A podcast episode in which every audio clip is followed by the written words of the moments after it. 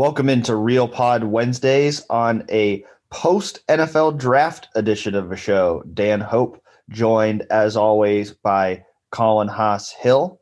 Uh, we'll hit on a few different things in this show. We'll also get to uh, Jameson Williams' decision to uh, transfer to Alabama, maybe a, a, few minutes of basketball talk at the end of the show as well. But got to start with the NFL draft this past week.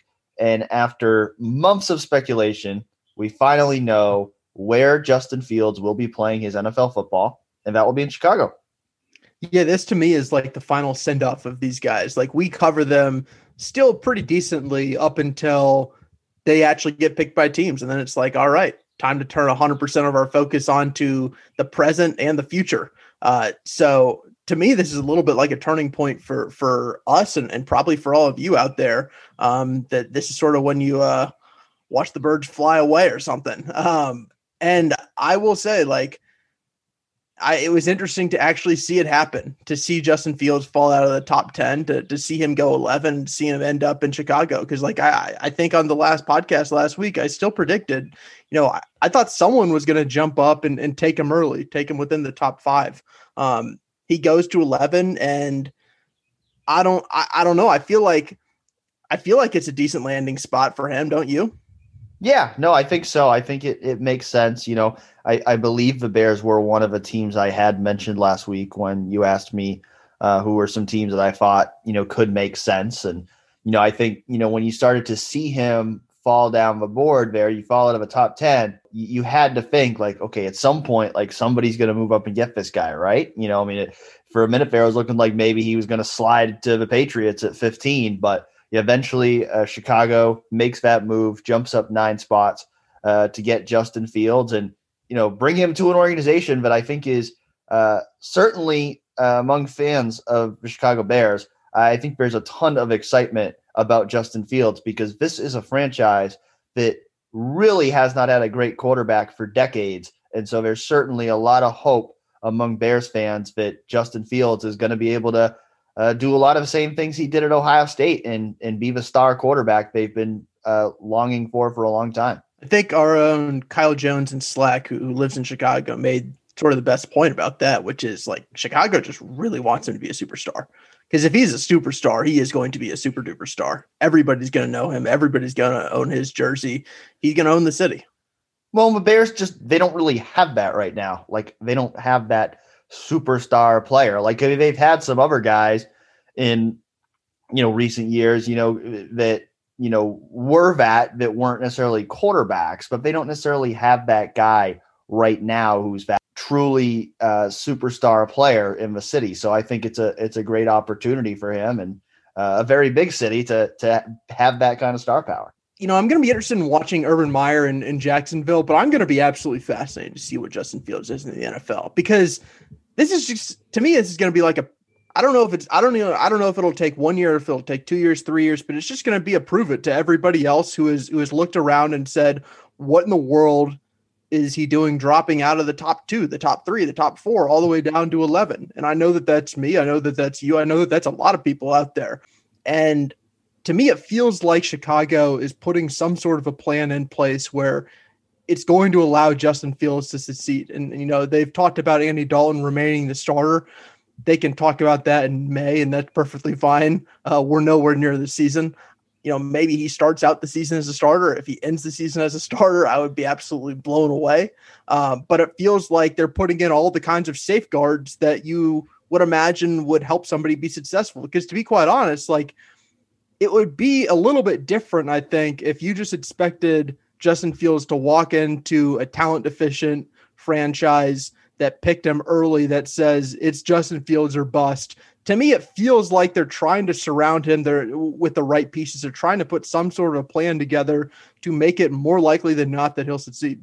Yeah, I mean, this is a team that made the playoffs last year without very good quarterback play. So you would think that, you know, if if Justin Fields can can come in in, in, that situation, you know, this is a team that's got enough pieces where it's not like he's going to get thrown to the wolves. We, you know, he's going to be joining a team that's not a great team, but it's not a bad team, and and so you know, I, I think that is a plus for him. I mean, obviously, you, if you're Justin Fields, you want to be that top three pick. So I'm sure there was some disappointment in you know falling out of a top ten, but you know as he said himself, he said you know everything happens for a reason. You know that's a, the way that he is approaching it in terms of you know falling to Chicago and time will tell if if it turns out to be the right fit for him. But you know, it does seem like they have, uh, you know, they they want to handle his development the right way, but they want to prioritize his long term development over just what is he going to do immediately. Now, at the same time, I agree with you that I have a hard time seeing him riding the bench behind Andy Dalton all year because you know the blueprint they keep bringing up was Matt Nagy was the uh, offensive coordinator of the Kansas City Chiefs when Patrick Mahomes was a rookie and he didn't play that year. But it's easy to forget Alex Smith had the best passer rating in the NFL that year. The Chiefs were a playoff team with Alex Smith that year. So it, it's not as if uh, Patrick Mahomes was sitting behind. Uh, you know, it's not. It's not. It's not as if people were clamoring for Patrick Mahomes to play. Like Chiefs fans were okay with that situation because Alex Smith was performing well. They were a playoff team, and it was kind of known, okay, this is going to be his last year, and Mahomes is going to come in next year. I don't think most Bears fans are going, man, I can't wait to watch Andy Dalton this year. So I think it, as soon as Andy Dalton has a bad game, uh, there's going to be a lot of calls for Justin Fields to play. And so I would be surprised if Andy Dalton is the Bears starter for the entire season. But you know, I, I do think it's good that they're going into this with the idea of we need to make sure we handle his development properly to set him up to succeed long term. I feel like your certainty level on Chicago fans saying that they're not excited to watch Andy Dalton can be a little bit higher than I think. I think I know that. I, I feel pretty confident in that one. But would you like for me, you know, if I were just grading these picks, like if you can get Justin Fields at 11, I feel like that's an A. Um, is there any other pick in these in this Ohio State draft class that you look at it and you would give the team that drafted them an A that you just really really like this pick?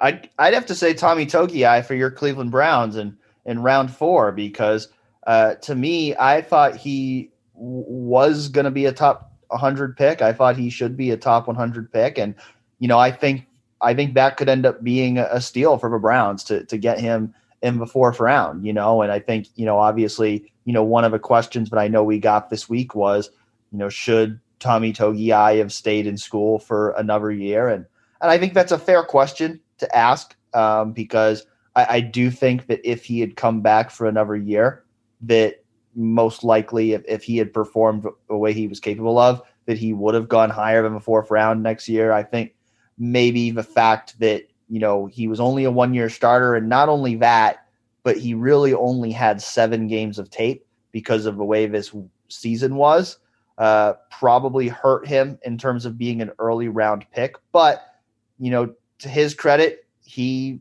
you know said all the right things in his post draft press conference he said you know he didn't regret it at all that you know he, he seems really excited to be coming back to ohio and to get to play in Cleveland. And, you know, that's a team I look at where you look at their defensive tackle situation. Uh, they lost both of their starters from last year. So, you know, I don't know that he's going to start immediately, but I think he's going to have a chance to play right away. And if he ends up developing into a, you know, really good NFL starting defensive tackle by his third or fourth year, that wouldn't surprise me at all. Yeah, I think the idea in Cleveland is probably the right idea with with Tommy Togiai, and that's that, like you said, probably not going to start year one, but when they lose guys after the 2021 season, you can potentially put a guy in there as a year two starter who, like you said, if he had had another year to develop, maybe he goes in the second round. You know, maybe maybe he goes even late first, something like that. Um, and to get that kind of value a year early, essentially, I think that that's that's the play that that Cleveland went for, and I think that that makes a lot of sense. Um, and I get why some people think that that Tommy Togiai should have gone back to school. I always think it's just really hard to tell someone what to do because I don't know if you know there's a right and a wrong there, there's a right and a wrong if you're just going to specifically look at where they get drafted, but there are other factors involved rather than just where am I going to get picked. And to Tommy, he just wanted to bet on himself. He just wanted to go out there because he felt like he was ready and he felt like he could develop. And I think he got put right in the right situation that that that'll allow for. I completely agree with that, and I think that kind of that kind of takes us to the other side of a coin of yeah, you look at a couple guys, you know, I think you can look at where they got drafted and you can go, maybe Wyatt Davis and Shaun Wade should have just stayed opted out. Maybe they shouldn't have opted back in because I think everybody thought that those guys were going to go a lot higher than they did. I mean, certainly Shaun Wade, you know, he was a guy who people were talking about. Maybe he's a first round pick a year ago, and he ends up going in the fifth round. And I think certainly a lot of that was because of the fact that his tape in his final season at Ohio State was not very good. Uh, with with Wyatt Davis, I, I'm not sure it's quite as drastic there because I don't really know exactly where he would have gone a year ago. I mean, maybe he would have been a third round pick then too, but I think that's another guy battled for some injuries in his final season.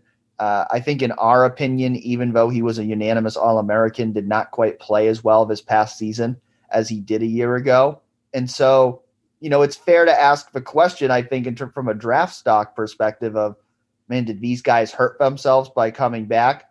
Though at the same time, both of those guys have said repeatedly they don't regret coming back because they wanted to come back and, and finish out their careers with another chance to compete for a national title. Yeah, and and I can respect that. And at the same time, with them, I just feel very confident that they if they had opted out, then they would have been picked higher. And I think that they know that. I think that everybody knows that. And I think that that's an interesting. That's just you know that's that's just a little context to it. And you know, Dan, I know that you and I had messaged back and forth. I think it was the day of this the second day of the draft that I even think if Justin Fields had opted out of the season, I think that he would have been picked higher than 11th you'll have uh, that one. That one is more so up to, for debate, and I know that you disagree with that, but but I don't think that there's much disagreement with the other two. Is there anyone else outside of Togiai who you just really like their landing spot? Well, I mean, I did put in my mock draft that I thought Pete Werner would go to the New Orleans Saints in the second round. so I've got to say that one because, uh, you know, I was one that I saw coming. And uh, you were actually correct in our uh, contest, whatever you want to call it, last week that he would be the second Buckeye off the board. I I was wrong. I said Baron Browning, who ended up being the sixth Buckeye off the board. But uh, in terms of Pete Werner going to the Saints in the second round, I think that's an excellent landing spot for him. I mean, obviously, uh, as he said himself, that's been kind of the capital for Buckeyes in the NFL, as the Saints have drafted a lot of players from Ohio State in recent years. And then, you know, if you just look at their needs, I mean, they're a team that has one great linebacker in Demario Davis, but other than him, uh, really doesn't have anybody else who's proven at that position. So that's a spot where I think he can go in and have a chance to compete for a starting job right away. And you know that's a team that's had a really good track record of uh, you know drafting good players and, and developing uh, their draft picks really well. So to me, you know that's a perfect landing spot for him in terms of both you know opportunity to play right away, and in terms of a team that I think is going to utilize him the right way to make the most out of him as a player. Yeah, you all. I mean, you know my Pete Werner thoughts. I'm always pro Pete Werner. I think that Pete Werner's floor is just incredibly high, and I think that that probably helped him helped him get picked. I thought Josh Myers going in front of Wyatt Davis was possible. I didn't I didn't predict that it would happen. Um, do you think that that's just sort of how the draft fell? Do you think that Josh Myers was a better prospect than Wyatt Davis? Do you think that maybe the Packers just like Josh Myers more than the general consensus was on Wyatt Davis? Yeah, I think I think a little bit of all of that. I mean, I think some of it might just be the fact too that he's a center and Wyatt's a guard, and sometimes centers have higher uh, value than guards do. You know, the Packers seemingly drafted him to replace fellow former Ohio State center Corey Linsley as their center. So I think you know, the fact that they were looking for that center is why they drafted, you know, Josh Myers over uh, a Wyatt Davis. And, you know, I, I, I, to me, I think, you know, we were both kind of the same boat there. That was one where I could have seen either one of them going first. It was just kind of how the board fell. You know, I, like you, thought Wyatt was going to go before Josh, but sometimes it's just a matter of, you know, who, who teams think is a better fit and what exactly they're looking for. And I think the fact that Josh has played center and is a guy who's viewed to have that versatility to play all three spots, whereas Wyatt is probably more strictly a guard, played a big role in, in Josh going earlier. I'm to talk about your boy Baron Browning because you were you were you were riding the Baron Browning hype train a little bit in terms of his draft stock. He slipped a little bit though. Yeah, but here's the thing. You know, he he went with the last pick of the third round, and truthfully, I, I think he went probably where he should have gone. I I thought he was going to go higher because his physical tools are so rare that I thought one of these teams was going to bet on him and and take him uh, in the second round just because the team was going to really bet on that upside. He ended up almost falling to the first pick of round four, where Urban Meyer, in unusual candor for an NFL head coach, admitted that the Jaguars were going to take him if he was there with the first pick of round four, but uh, the Denver Broncos prevented that from happening. And you know, I, I, you know, to me, I think you know he he's a guy that, you know, I mean, it's interesting. He's going to the Broncos, and they're still not quite sure where exactly he's going to play because they're saying they think he can play inside or outside. It sounds like they're going to start him out inside. I think, and I think you think he might be better off outside in that 3 4 scheme as a pass rusher. That said, if you look at their depth chart, I think there's a clearer path to playing time at inside linebacker. So I'd imagine that's why they're starting him out there. But, you know, he, he's still one of those guys to me that, you know, he's very much a project going into the NFL where if they can find the right role for him and they develop him correctly, he could be a star. But I still think there's development that needs to happen there and finding the right role for him, finding the way to utilize him. Because I one comment I thought was very interesting from Vic Fangio after the Broncos drafted him is he said sometimes I think his versatility has hurt him a little bit. And I, would agree with that. I mean, I, I think the fact that Ohio State moved him around so much during his career, I, I do think that hurt him. I, I think the fact that he was not able to just settle into one role and that, you know, Ohio State seemed to never quite exactly settle on what his role was. I, I do think that probably hurt him from becoming the player he could have been at Ohio State. And I think it probably would serve him best in the NFL if they can find the best role for him and and keep him in that role. Yeah, it's fun. It was funny to hear Vic Fangio talk about that because he and the and the general manager in Denver, it felt like I was just listening to Ohio State's coaches again talk about Baron Browning because it was like, well, you know, we're going to start him inside, maybe he plays outside, and then they're also mentioning that the versatility has hurt him a little bit, and I'm like, I feel like feel like this is just the same thing over again. So, um, hopefully it, it works out for him. Um, the other guy that that they got, you know, I think it's an interesting fit, and, and Jonathan Cooper going there in the seventh round, just because, you know, I feel like the ceiling for Jonathan Cooper, I've been a little bit pessimistic on that, but you know, I've never seen him play three, four outside linebacker. That's a completely new position for him. I honestly can't picture that. And back when he was in college, I just never would have imagined that he would be that kind of fit yeah, that's going to be an interesting uh, transition. You know, I, I'm, I'm going to be interested to see in the preseason or whatever if I have a chance to watch a you know Broncos preseason game how he looks in that outside linebacker role. Because I agree with you, I didn't necessarily think of that as you know something that I would have thought he would do when he was playing at Ohio State. But it sounds like that's what you know a lot of NFL teams were looking at him as. Uh, I, I, noticed that Larry Johnson uh, tweeted a clip on Tuesday afternoon, and he, he, looked like he slimmed down a good bit uh, from when he was playing at Ohio State. So it looks like you know that's the goal for him is to you know play that linebacker spot. You know he's a guy that seventh round pick. You know a lot of these guys we're talking about can they compete for starting spots? He's more in that position of competing for a roster spot. You know he's not going to be a starter for Denver, and he's not going to be guaranteed a roster spot, but you know, we do know that, you know, he's a guy that, you know, uh, is very highly, was very highly respected at Ohio State for, you know, the kind of leader he is, the kind of worker he is. And so I'm, in, I'm intrigued. I'm intrigued to see how well he can make that transition at the next level. Yeah, I want to talk a little bit about Shaun Wade too for a moment, just because you know I you know I know you mentioned him earlier. I didn't it was one of those things where Luke Farrell gets drafted ahead of him, specialist gets drafted ahead of him, and if you had told me that a year prior, I would have been like, "Wow, I can't believe he left for the NFL after tearing his ACL."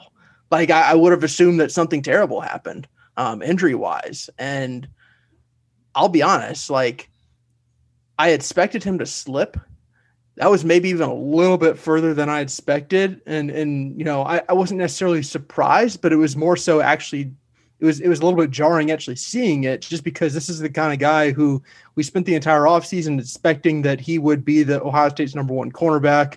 Um, Ryan Day was talking about him that that he thinks he's the best cornerback in the country, and then he put forth the season that was just outright bad, and it still earns All American honors because All American voters don't really know what they're watching. It was sort of disappointing, I think, for for for a lot of Ohio State fans who have who, who expected so much. And I also think it was a great value for the Ravens because if Shaun Wade gets back to what he was two years ago, they're they're going to have a really good cornerback on their hands. And I imagine it's not going to be an outside cornerback.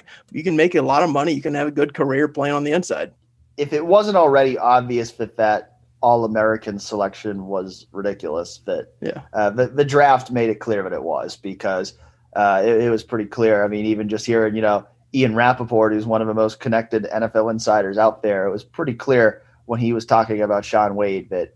Uh, the feedback he had received from scouts and GMs was not good on his tape from last year. So, I mean, there's no doubt that Shaun Wade had a bad year last year and that that uh, hurt his draft stock. But I agree with you. I, I, I mean, I had said it last week. My prediction was he'd go third round. My prediction was someone was going to look at that tape from two years ago and they were going to take a chance on him in the third round. Uh, so for me, the fact that he fell all the way to the fifth round uh, I am surprised by that, and I do think there's a very good chance uh, the Ravens are going to end up with a steal here because I think you know again another team you look at a good landing spot, a team that typically uses its guys in the right way. Now, I don't think he's going to be a starter immediately because they've got a pretty good secondary already. So you know it's going to be a matter of okay when can he really earn a lot of playing time there, but. I do think that's a good spot for him to, to develop, and I think if they utilize him correctly, I won't be surprised if in two or three years uh, we are talking about him being a draft steal for them in the fifth round. Guy in the fifth round who probably won't be called a draft steal is Luke Farrell, which was jaw, legitimately jaw, jaw dropping when it happened. Um, I couldn't believe that Urban Meyer spent a fifth round pick on Luke Farrell. Um, maybe I, maybe looking back on it, if there was one franchise that would do it, it made sense that it was Urban Meyer's Jacksonville Jaguars, but he just seems like the quintessential safe pick who can carve out a six, seven, eight year NFL career as a backup tight end who blocks a lot of guys and maybe has 12 career catches. Hey, I did say I thought he was going to be drafted. You I did. I, I you was, did. I was. I was. I, I, disagreed. Yeah. I mean, I, I didn't have him going at the top of the fifth round, but you know, I was banging that drum. But I thought, you know, he's going to get drafted. He's going to play in the NFL, and the fact that he's a fifth round pick. I mean, you don't take a guy at the top of the fifth round unless you're very confident he's going to make your team. So I think right that right there is a pretty good endorsement that you know Luke Farrell is a guy that uh, certainly Urban Meyer, who knows him better than any other coach of a draft, uh, thinks that he's a guy who can contribute in the NFL. So uh, you know, good for Luke. I mean, good for Luke to go that high. I mean, I, I agree. I I thought you know I would have been less surprised if it happened around later, but I'm definitely not shocked that he was drafted. Go tell go tell 2016 you when when Luke Farrell commits that he is going to be in a position room with Tim Tebow, who that year was one year removed from being a Philadelphia Eagle. And to be very clear, Luke Farrell is 23 years old. There's uh, people out there who were fooled by uh, Google showing up the bio for the MLB relief pitcher Luke Farrell that fought Luke Farrell, uh, the tight end, is 29 years old, but uh, he is 23 years old. Uh, so, I mean, I think Colin saw him play when he was in high school. So uh, he he has not played in the MLB. Tim Tebow has tried to play in the MLB, and maybe soon they'll be teammates. But Luke Farrell uh, has just played football. It's going to be great for them to to bond over their time in the minor leagues, though. you know, I thought, you know, just looking at the draft as a whole, I think a lot of people have made the point that this is the story of the national championship game where it was an absolutely loaded Alabama team with eight guys going in the first 38 picks and, and, and a good, great Ohio State team, even with an all time great quarterback uh, in, in terms of the program's history and Justin Fields. And I think that that's what we saw in the draft. And, and sure, I think that there are points that can be made that had Haskell Garrett come out, had Thayer Munford come out, had Chris Olave come out, you know, may Ohio State would have had more draft picks. Maybe it could, if Olave had come out, they could have had a second, first round pick. But to me, this this shows the talent disparity as much as as much as anything else, and I think maybe more so than that. It just shows how great Justin Fields was. That he pulled a team that was really, really good to the national championship game, and then you just face a team that's absolutely otherworldly loaded by a bunch of guys who came back and could have gone to the NFL in a, a year early. And hey, maybe we're having this conversation about Ohio State next year, getting four first round picks in there and, and several guys early in the second round. But uh, this is this is just another example to me of yeah, Justin Fields was really really good and he led this team to all kinds of places. It backs up the fact that Alabama was the most talented team in college football last year, and Ohio State was the second most talented team in college football last year. And so the fact that things played out the way they did, it's kind of like, yeah, that was what was supposed to happen. Like, yeah, Alabama had eight of the top 38 for picks. So, yeah, it makes sense why they steamrolled everybody, why they were so much better than everybody, because they clearly had the most talent in uh, college football last year and Ohio State had more talent than everybody else. So that's why they were playing in the national championship game. Yeah, and, and maybe we shouldn't. Maybe us going into the national championship game should have realized that a little bit more. But I also think that that goes back to the tantalizing talent of Justin Fields and saying, how much do you want to bet that this guy is going to get blown out? And I didn't necessarily want to bet on that. At least now I feel sane that Justin Fields went ahead of Mac Jones in the draft. Like I thought it was crazy that Mac Jones was going to be drafted ahead of Justin Fields. So the fact that Justin Fields at least went ahead of Mac Jones, we could argue about, you know, why he wasn't a top three pick forever, but uh, you know, it, at least it makes more sense to me that Justin Fields was drafted before Mac Jones was. So how many how many drafts are we going to look ahead? So I think that we're going to talk a little 2022 NFL draft. Do we want to talk 23, 24, 25 yet, or do we want to wait a couple years on those? I think we can wait on those or in the depths of the off season. I think I think for today we can just talk about 2022 because if you if you look ahead to next year's draft, I mean again, it looks like you know, Ohio State, who's had 10 players selected in the past two drafts, should have a chance to have a lot of players drafted again. Yeah, and it's the case every year. But um, you, when you look up and down the roster next season, you can make a case for a lot of guys. And and to me, this is this to me is the entire story of the offseason. I mean, it's it's been that way. It's all about Yeah, I feel like we have this same conversation every single year about every like 20 guys you could get drafted. Yeah. Yeah, but but also like you have a lot of guys who are on the cusp, it feels like. And maybe more so than most years. It feels like there are a lot of guys on the cusp. And like if they can take that next step, you can imagine their first round picks, like a Tyreke Smith, you know, like a Jeremy Ruckert, you know, like a Zach Harrison, like a Nick Petit Frere. You just have a lot of those guys who I think have been really good. And will they will they look like those kind of first round picks? Because if I if I'm just sitting here today, you know, I'm not sure that there's a guy who I say I'm 100% locking into the first round, but I'm 95% locking Garrett Wilson into the first round. I'm putting Chris Olave there too. I think they're both going to be first round picks. I think Chris Olave will be a first round pick. I feel like I think it's less of a lock than it is for Garrett Wilson. But if I'm projecting today, those are by far the two guys who I feel most confident get picked in the first round. Yeah, I mean that'll be an interesting conversation over the next years who's the better draft prospect between those two guys? Because I think you could make a case either way. Who do you think as we sit here today? And listen, this is the most important conversation we're going to have the entire offseason. On May 4th, as we record this at 3:52 p.m. on a Tuesday, next year, who will be drafted higher, Chris Olave or Garrett Wilson? That's tough because I, I, I think Chris Olave is the better player right now, but I think Garrett Wilson probably still has the higher upside of the two. So I lean slightly toward Garrett Wilson, but I think that could really go either way. Yeah, I think that Garrett Wilson to me has just. It's kind of like a DeVonta Smith, Jaylen Waddle here. I mean, these are two really good receivers who could both end up going really high. I think you just made one of them a top 10 pick and the other one the Heisman Trophy winner. So, no, that's not what I said. That's not what I said. no, but I think I think Garrett Wilson offers a little bit more um, in terms of the ceiling as we sit here today on May 4th. I don't have a freaking clue, but I know that Garrett Wilson's awesome, and I know that Garrett Wilson's going to make a lot of money in his career. So, you know, I'm, I'm going to ride the Garrett Wilson train. It hasn't let me down yet.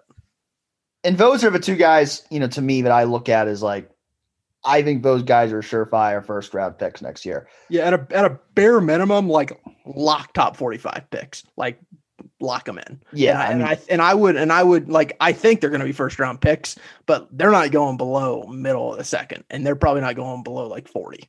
Yeah, that would shock me. Now everyone else, like, we'll see. You know, we'll see. Like, I mean, to me, I mean, I've I've said it before. Like, the guy I think I'm going to be banging the drum for all year as an NFL draft prospect is Jeremy Ruckert because.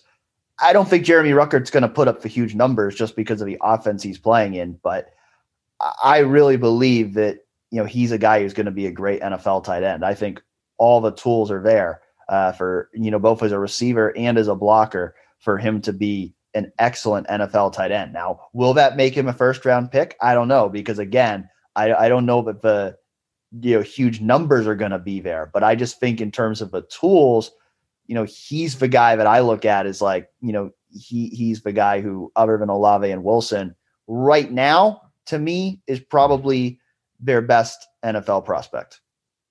Did you happen to see Trent Baalke's comments? I did not. They were amazing because they were the exact same comments that we hear every single offseason. And I'm pulling them up right now because if anyone hasn't seen them, I just want to pull them up because it's it's it's hilarious to actually see someone else say it. So he's talking about drafting Luke Farrell, and he says, if you talk to to Ohio State staff, they'll tell you he was underutilized. If you look at their tight end corps as a whole last year, they have a young man that's on the team right now that's going to be one of the top tight ends in the country. His production, when you look at it, the stats, it isn't great. Dan, we have this conversation every single year. Now we got an NFL general manager jumping in on it. I love it.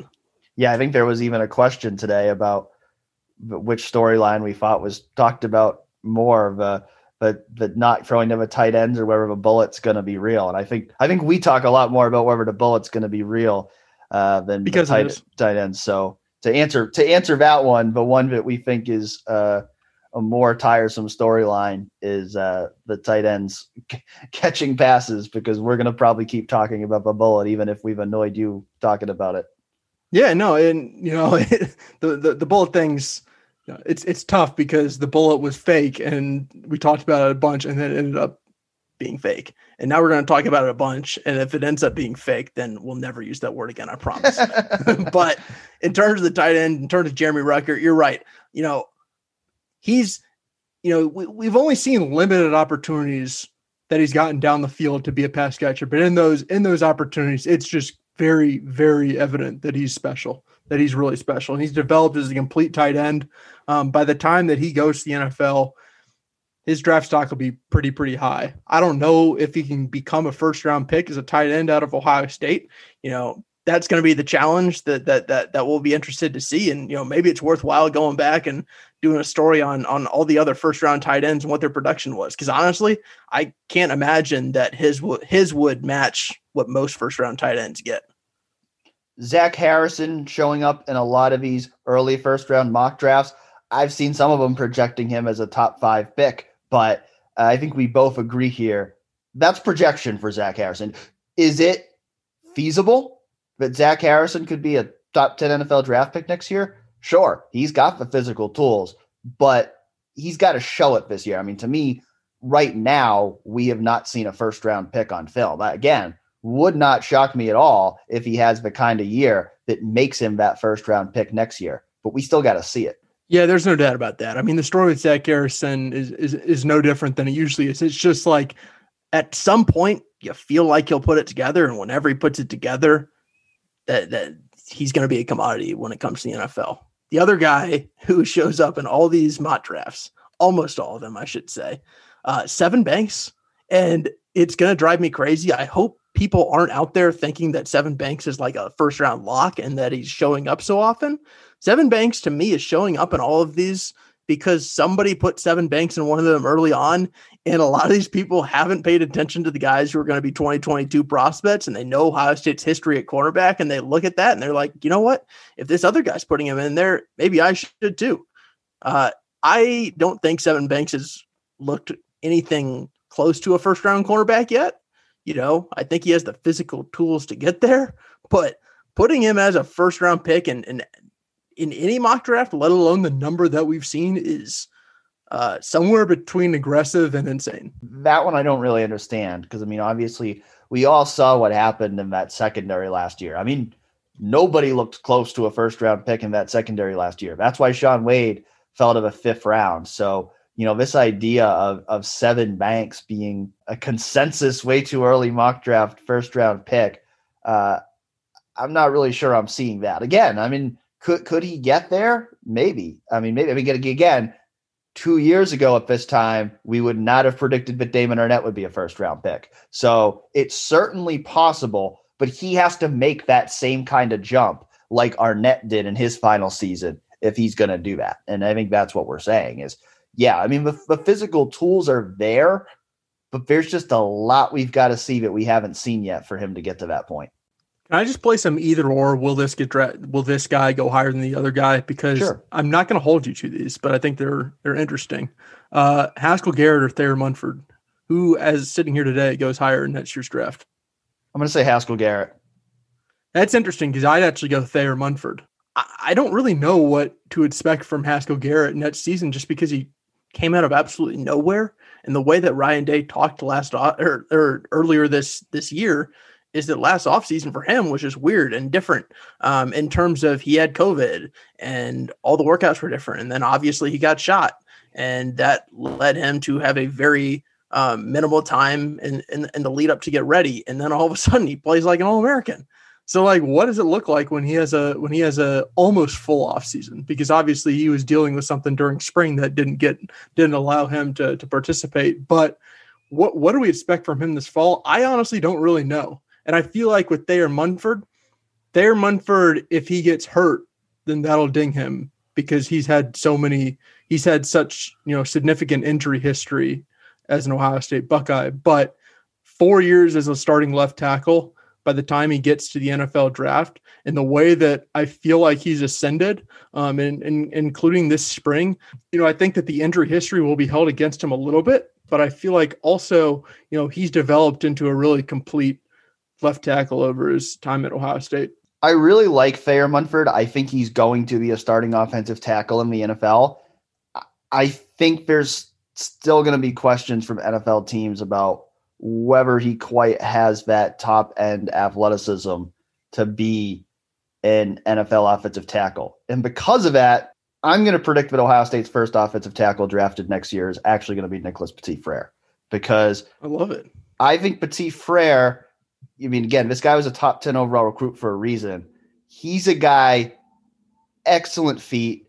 He's got that prototype length athleticism for an, an offensive tackle. I think right now, if you're comparing the two as players, I'd say I think right now, Thayer is definitely a better run blocker than Petit Frere. I think he, he's stronger right now.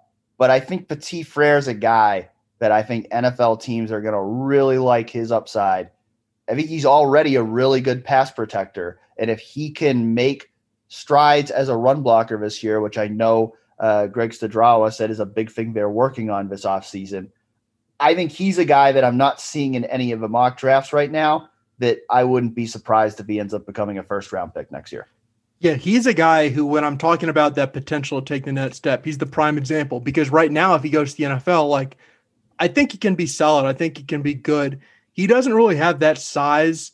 He is far from he last year he was an amazing pass blocker. He was just like sort of a positional run blocker. He was fine. He didn't move guys. He wasn't a mauler. He wasn't anything like that. And he's not necessarily big. Um, so I think that if he can become bigger, if he can become stronger, if he can become more powerful in the run game, and you combine that with what he is as an offensive tackle, as a, as a pass protector, like yeah, then you're really looking at something. So so this is really I think it's I I I like it. I also think it's a little bit projection because you we haven't it is absolutely projection. Yet. Yeah, because because for him, like the question has always been, how big is he going to be? Um, how big can he be in terms of those eight thousand calorie diets that that he was on, or whatever whatever he used to he used to have. And I, and I do think he has to get a little bit bigger um, and a little bit stronger, a lot stronger, um, to be that kind of guy. To me, I mean, just to me, there's less projection in Nicholas Petit Frere being a first round pick next year than there is in Sevyn Banks. Yeah, I mean, Sevyn Banks, you're essentially saying he'll be a completely different player. and Nick Petit Frere, it's like one aspect of his game will be greatly improved. Yeah, I, I the Sevyn Banks stuff that that's a little crazy. Um, to one one other one who gets drafted higher, Josh Proctor or Tyreke Smith? I feel like I know where, where he'll go, but but what do you think in terms of that? I'm going to say Josh Proctor uh, because my, that wasn't my guess. No, I'm gonna I'm gonna say Josh Proctor. I think Josh Proctor. I don't know what Josh Proctor is as an NFL prospect right now, but I do think the tools are there. But if if he, he's got to show a lot more consistency on the back end, but I think the tools are there. That if he can put it all together, I, I think he's a guy that's got early round draft pick potential. I, I know there's people who still keep saying, oh, you know, Tyreke Smith's a guy who could be a first round pick. But again, I got to see it. I mean, I, I, I'm sorry. I just, in three years, I just haven't seen it from Tyreke Smith to where I think that he would be, in my eyes, more of a middle round pick at this point. I think the physical tools are there, but I, I just got to see more production from him before I, I, can get to the point where I see a potential first round pick in Tyreke Smith. Yeah, and he's not like a giant physical behemoth or anything like that. Like Zach Harrison's like 6'6, 270 or something like that. Tyreke Smith is 6'3. You know, he's a little bit smaller um, than than you might guess. But he does have that kind of athleticism, that kind of raw athleticism. I think he's awesome in his first step off the ball. Um, I, I just think I, my pick would be Tyreke Smith just because I think he takes somewhat of a step forward. I don't think he's going to have 12 sacks or something like that, but you know, I think he takes somewhat of a step forward, whether that's six, seven, eight sacks. Um, and the, the, the, the value that NFL teams have in pass rushers, um, you know, I, that's why he would be the guy that I bet on. I think Proctor's fascinating. Like you, I just have no idea what he is in the NFL. I really don't. Um, and I'm, I, I, to be quite honest, I don't even 100% know what he's going to be like this next season because I do think having the having the one year um, as the deep safety in this defense, albeit in a bad defense, uh, is, is going to be really helpful for him because this is going to be nothing new to him. He has experience back there now. Um, he should know what to do. He should be better, and and he is like a like a lot of these guys at Ohio State. He is freaky athletic. Is there anyone else? We were asked by Chris Carter's Fall Guy. Who's one guy nobody is talking about right now for OSU who could surprise and shoot up the draft boards next year? Is there anyone else in your mind that that come, jumps to mind when you hear that question? I mean, you have a list of, of some options, and, and, the next guy on it is pretty clearly the answer. It's Taron Vincent. I knew Taron, that's what you were going to say. Yeah, I, but it's easy. It's easy. It's like oh, the four or five star who everybody says is awesome right now, like I'll go with him. but but in all seriousness, like if if he is great, if he is that pass rusher from the the three technique spot that that Ohio State envisioned when they originally recruited him, he has to be the answer.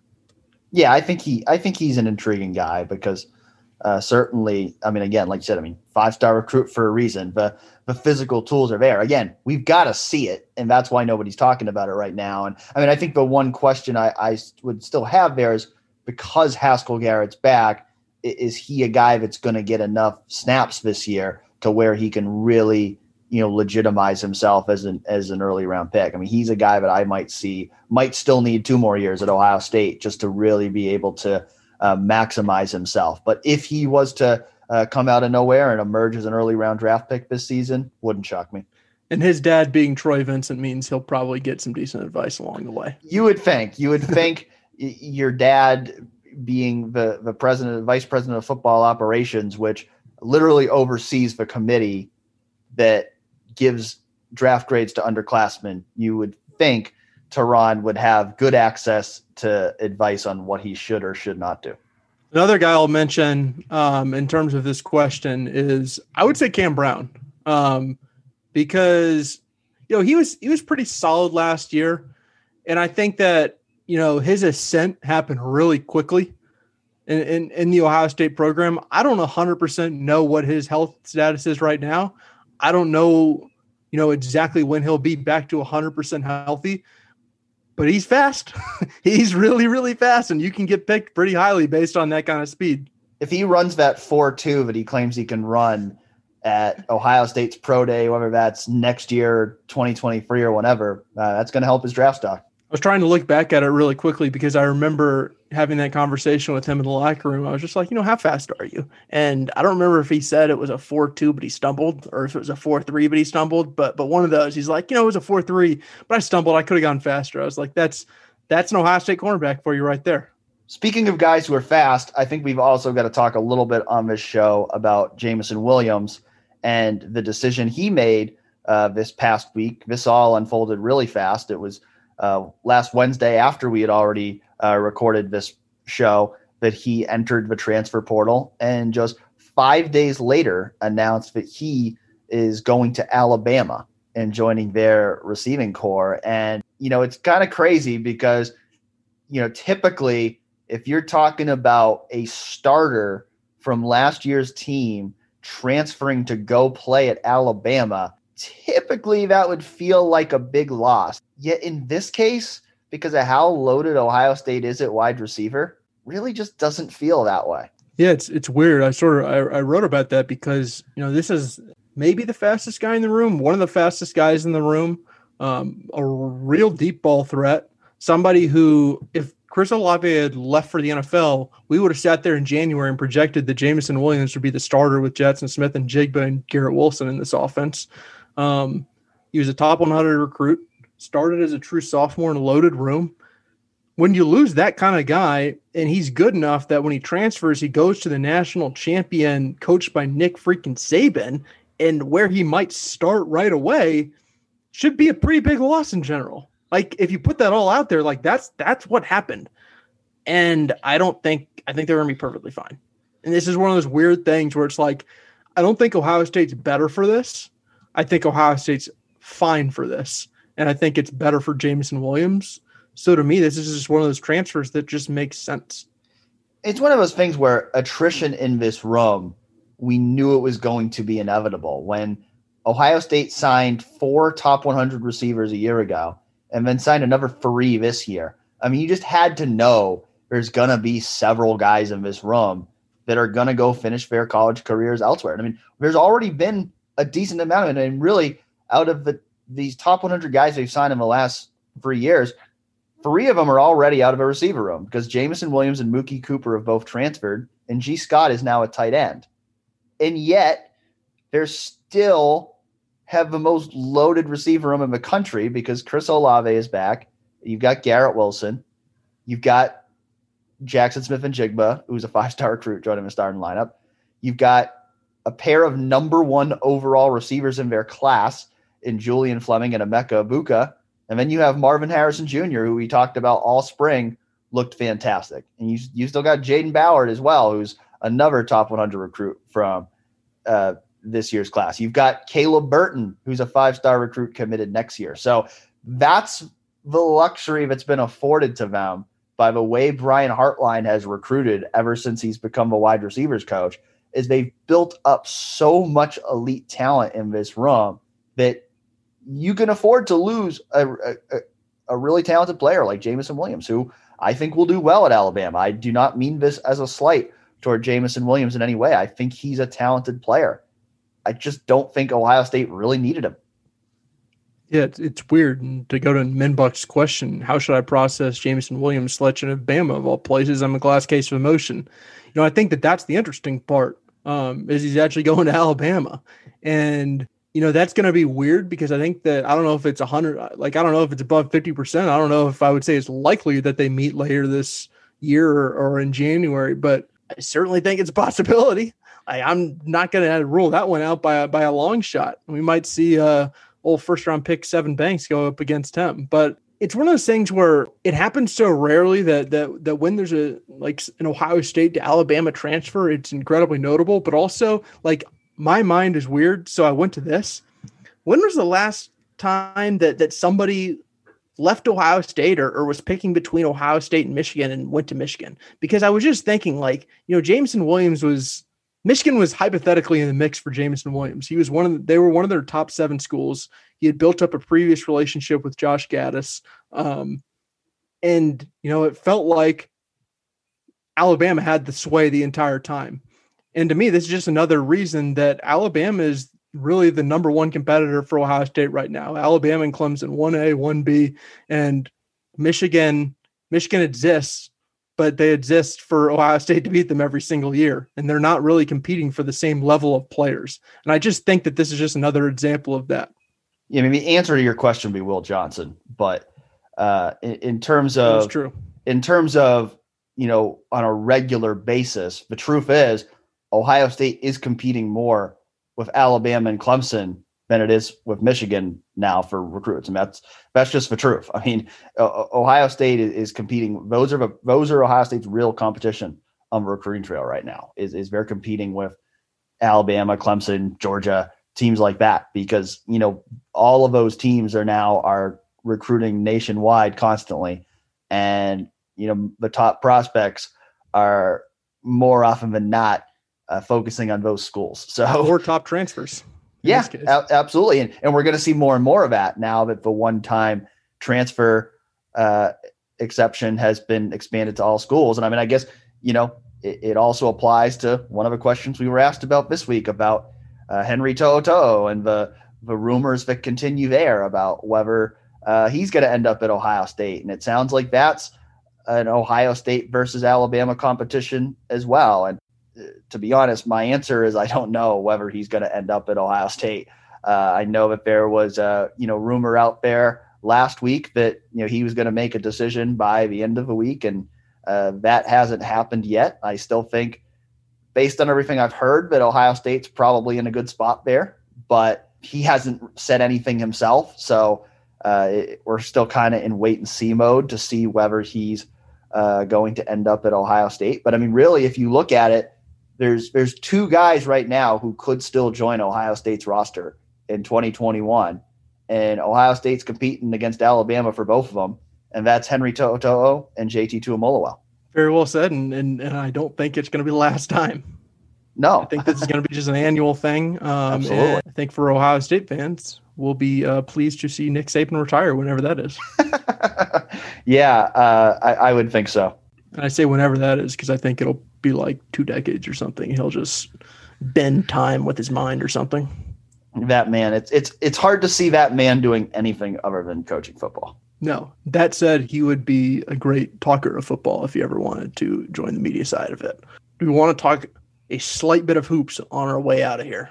Yeah, there was uh, some basketball transfer news on Monday as well, that being Ibrahima Diallo transferring from a program. And I think that does not come as a surprise to either of us, nor does it come as a surprise to many Ohio State fans because, uh, at least not those who have paid attention, because he only played in five games last year for, I believe, a total of 10 minutes.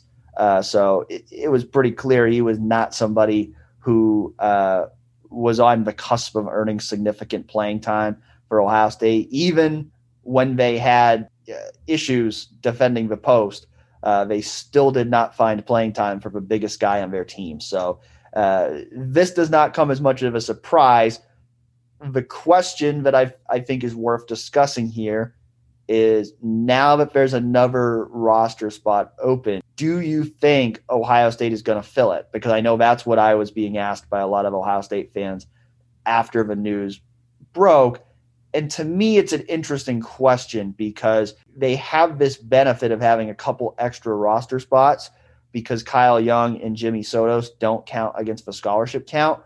But that also means they have 14 players right now. And I know Holtman has said in the past that he doesn't even necessarily want to have 13 guys who are on scholarship and not redshirting because it's so hard to balance playing time among these guys. So do you think they're really going to look to, you know, aggressively pursue someone to fill this spot, or do you think they might just leave it unfilled?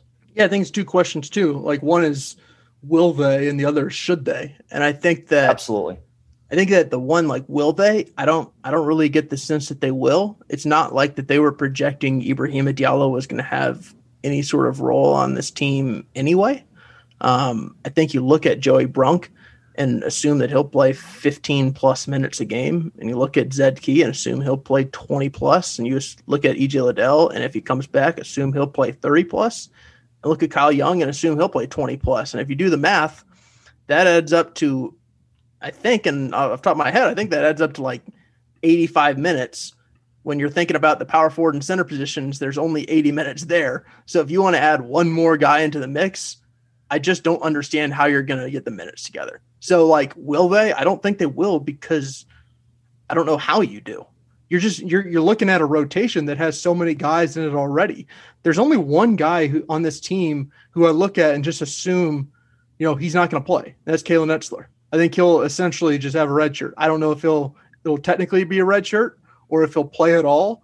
Um, but he's not going to have a role in this team, and that leaves 13 other guys that I think could play and a lot of them are expecting to play. Like Duane and EJ, provided they come back, those guys are going to take a lot of minutes. And same with Justice Sueing. And you look at a Seth Towns and think a healthier Seth Towns can be really helpful. If he's healthy, he's going to play a lot. You know, Justin Ahrens will be a senior. You know, they're expecting a lot from Zed Key. You have Malachi Branham coming in. You have Meechie Johnson, who who who um, has now spent a year in, at Ohio State. You have Jamari Wheeler coming in. I mean, I don't need to name the whole roster, but those are a lot of guys that expect to play. So my thing with this is, would it be awesome to land some of these guys who are averaging like 14 and 10 somewhere? Like, sure, it would. I don't know how you do it. I, I don't. So I don't. So in, in terms of will they? I don't think they will. And should they?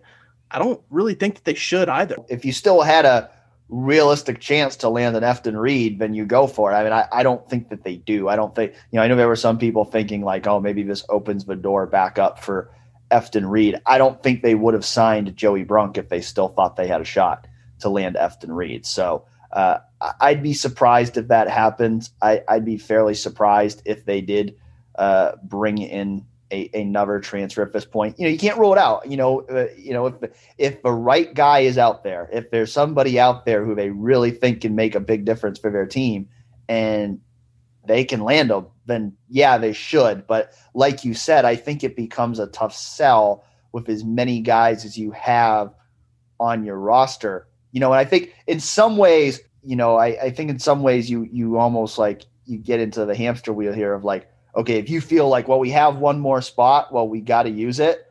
Well, you bring somebody in, you're going to alienate somebody else who's on your team, and they're going to leave. And I, I think, I think this is going to be true in both basketball and football. Where I think now that this one-time transfer rule is in place, I think you're going to a lot of times see teams are not filling their scholarships anymore because I think there's just going to be a lot less willingness for guys to sit on the bench and and not play. And so I think it's I think you know especially in a situation like this where Ohio State already has more than it would typically have from a scholarship standpoint. I just think it's going to be tough to add anyone else without alienating somebody who's already on the team. If this were a couple years ago, I'd say add a guy who can sit out.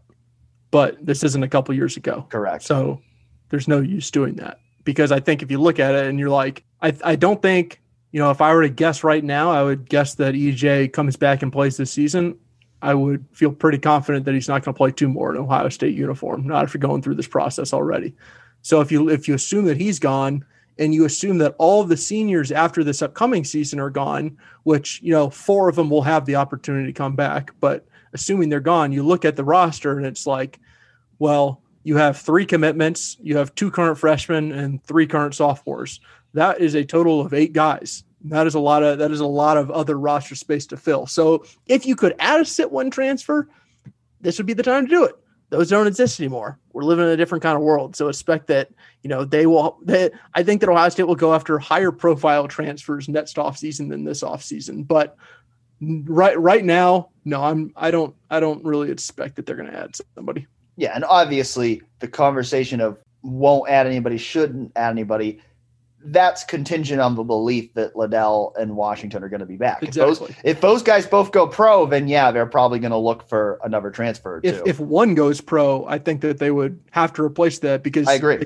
Just imagine if EJ Liddell goes pro, your your front court can't be Zed Key, Kyle Young, Joey Brunk, and that's it. Yeah, you'd no, have to add somebody else. Yeah, I think absolutely. If one of those guys were to leave, then you would. But obviously that's not what the situation you want to see happen. Correct. He also Holtman also talked last week about it sounds like he's going to take his time replacing Terry Johnson on the coaching staff. He did say that Jake Diebler is going to be taking over the defensive coordinator responsibility that was previously Terry Johnson. So that would presumably create some flexibility into who is going to fill out this coaching staff. Do you have any idea where they're going to go with that, or do you think it's really just kind of wide open for the time being? No, I, I do think it adds some flexibility to it. It's interesting because I do think that this hire is a little bit important because you do look at the fact that Ryan Pedon is interviewed for several jobs. You imagine he's going to get one at, at one of these junctures. You also imagine the way that Jake Diebler is recruited, Jake Diebler is going to have some interest in the not too distant future. So I do think that this hire is going to be important because, you know, Chris Holtmann has only lost two assistant coaches in four years. And I'm not I'm not projecting that both of those two guys take jobs next year, but you know they're they're on paths to become head coaches. It's not like they're going to be six year head coaches at Ohio State. So so I do think that that that the hire is important just from that perspective alone. There are a few of your other questions here that we uh, didn't get to this week. Uh, we'll we'll try to get to them next week or or whenever we have a chance here uh, coming up this off season because we we are in the throes of the off season now. Yeah, we can just do a mailbag. We can just yeah. go long on some questions one of these days. Yes. No. If you have, if you, we apologize for those who are not getting to your questions today because we are running out of time here, but uh, we will get to them here over the next few months because uh, now that the NFL draft is over, now that spring ball is over, uh, you know things. This is definitely the quietest time of the year. So uh, if you guys have topics you want to hear us talk about, let us know. Uh, we're definitely going to try to uh, be a little creative here, and and and we definitely want to talk about the things that you guys want to hear us talk about. So uh, feel free, whether it's in uh, the comments of the podcast on 11warriors.com, whether it's in the questions thread we post every week, or can be on uh, Twitter too. You can DM us or add us with the questions you'd like to hear us talk about, and we will certainly uh, try to get to them here over the next few months. But uh, that's going to do it for today. I uh, hope you guys enjoyed the draft talk, the Jameson Williams talk, and uh, basketball talk, and uh, we'll see what goes on in the land of Ohio State sports over the next week. And we'll talk to you again soon.